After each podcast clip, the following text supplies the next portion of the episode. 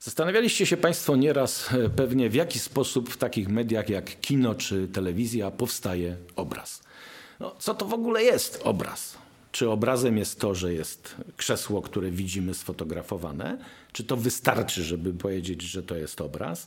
Czy też ono musi być w jakiś sposób specjalnie pokazane, żebyśmy uznali, że to jest obraz, prawda?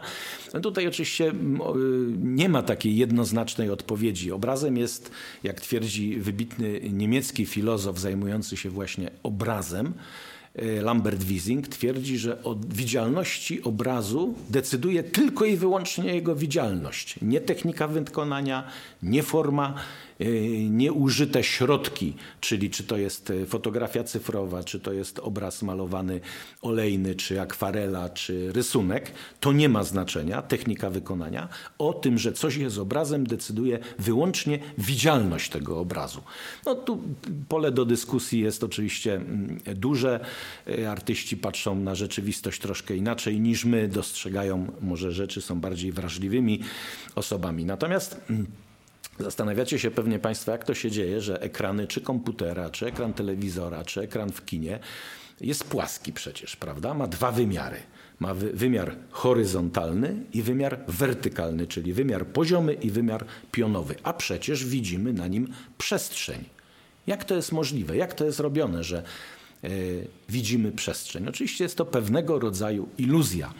Y, operatorzy filmowi, kreatorzy tych obrazów doskonale znają te mechanizmy, które powodują, że iluzyjnie uzyskujemy wrażenie w głęb, w głąb, y, w przestrzeni, chociaż oczywiście obraz jest płaski i nic za ekranem się nie mieści, nie znajduje.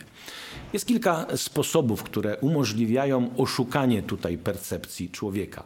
Zresztą y, samo to, samo to w jaki sposób widzi człowiek powoduje, że musimy być oszukiwani przez te media. Otóż człowiek normalnie widzi stereoskopowo, dwuocznie, prawda, z dwóch, y, z dwóch gałek ocznych. I to umożliwia nam orientację w przestrzeni, ocenę odległości, ocenę wielkości, prawda, to dzięki temu uzyskujemy. No a kamera patrzy jednym obiektywem.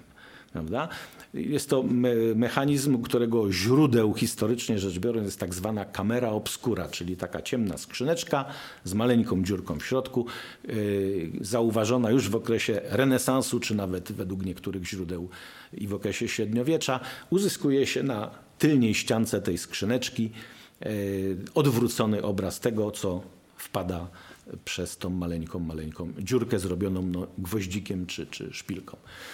Ten e, mechanizm e, wykorzystuje e, zjawiska fizyczne, wykorzystuje światło. Obraz uzyskujemy dzięki światłu. Bez światła nie ma obrazu. Oczywiście nie mówię tutaj o technikach obrazowania medycznego, prawda, jak rezonans magnetyczny, czy tomografia komputerowa, no, to jest jakby, czy promienie rentgena, bo to jest jakby troszkę inna bajka i całe szczęście, że ona jest, dzięki temu możemy być lepiej diagnozowani. Natomiast w mediach przede wszystkim światło o tym decyduje, ale pewne też mechanizmy, które, których źródeł jest przede wszystkim tak, zwany, tak zwana perspektywa geometryczna, albo inaczej perspektywa renesansowa.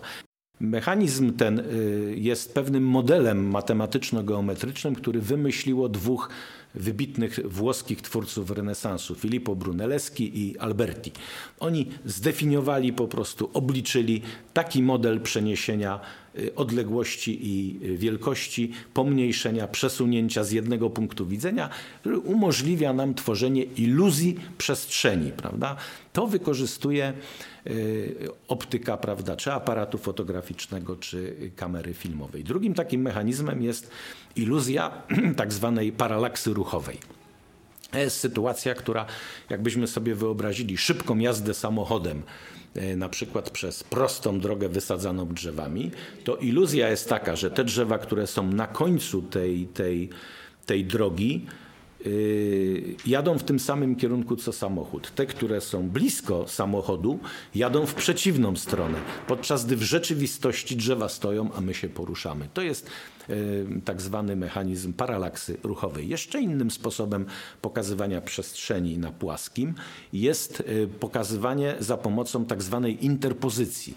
To jest mechanizm, który w przypadku użycia tak zwanych obiektywów z zmienną ogniskową, zwanych zoomami albo transfokatorami, nie zmieniamy zawartości kadru, natomiast przenosimy ostrość z trzeciego planu na drugi, na pierwszy.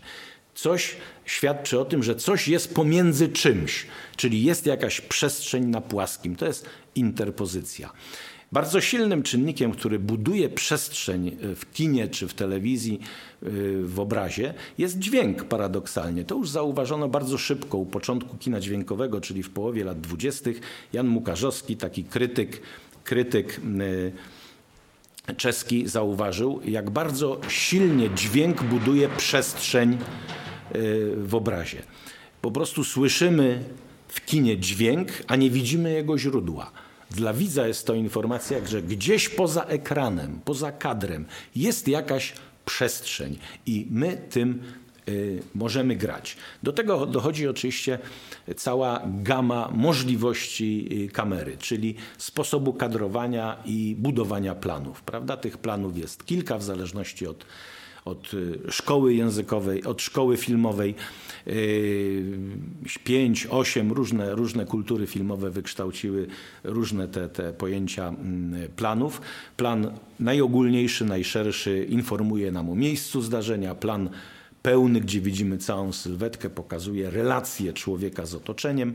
To są tak zwane plany informacyjne i wreszcie mm, sytuacyjne, informacyjne.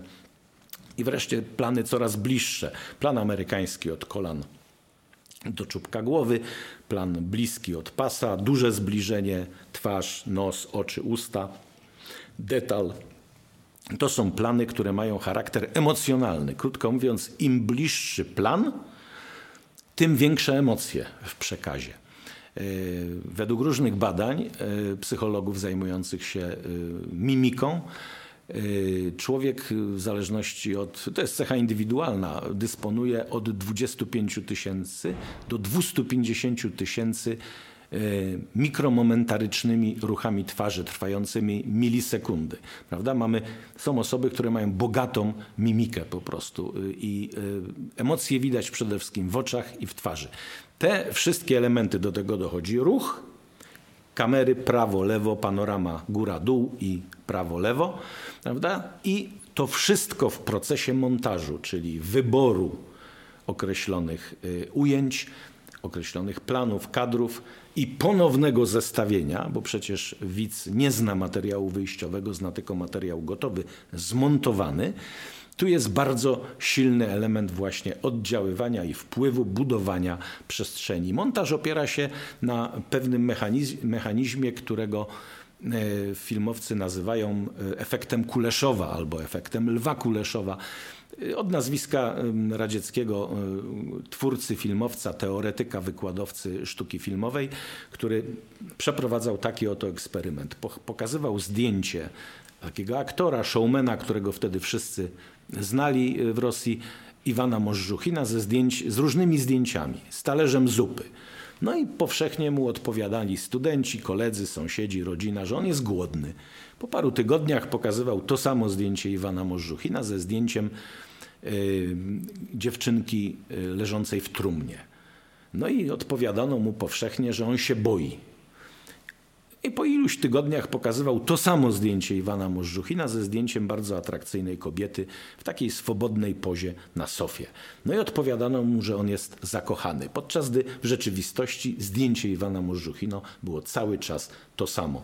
To uświadomiło Kuleszowowi, a także całej grupie filmowców, wtedy radzieckich, także i amerykańskich, bo Amerykanie własną drogą dotarli do tego.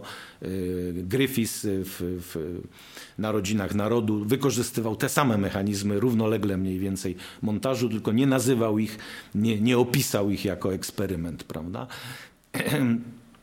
Te mechanizmy zostały zauważone, nazywano to montażem intelektualnym, efektem Kuleszowa. Ja sam osobiście używam określenia przeniesienie biegunów znaczeń. To jest coś, co jest na przykład powszechnie wykorzystywane w reklamach. Buty Nike zrobiły wielką furorę w świecie i stały się ikonicznymi butami od momentu reklamy z Michaelem Jordanem, najsłynniejszym koszykarzem świata. Mechanizm tutaj był taki, skojarzenia zdjęć Jordana ze zdjęciami but, buta Nike. Może ja nie zagram tak jak Michael Jordan, ale mogę mieć takie buty, prawda? To jest ten mechanizm wpływu jednego obrazu na drugim. Krótko mówiąc, połączenie dwóch obrazów nie jest zwykłą sumą obrazów, ale tworzy zupełnie nowe znaczenie.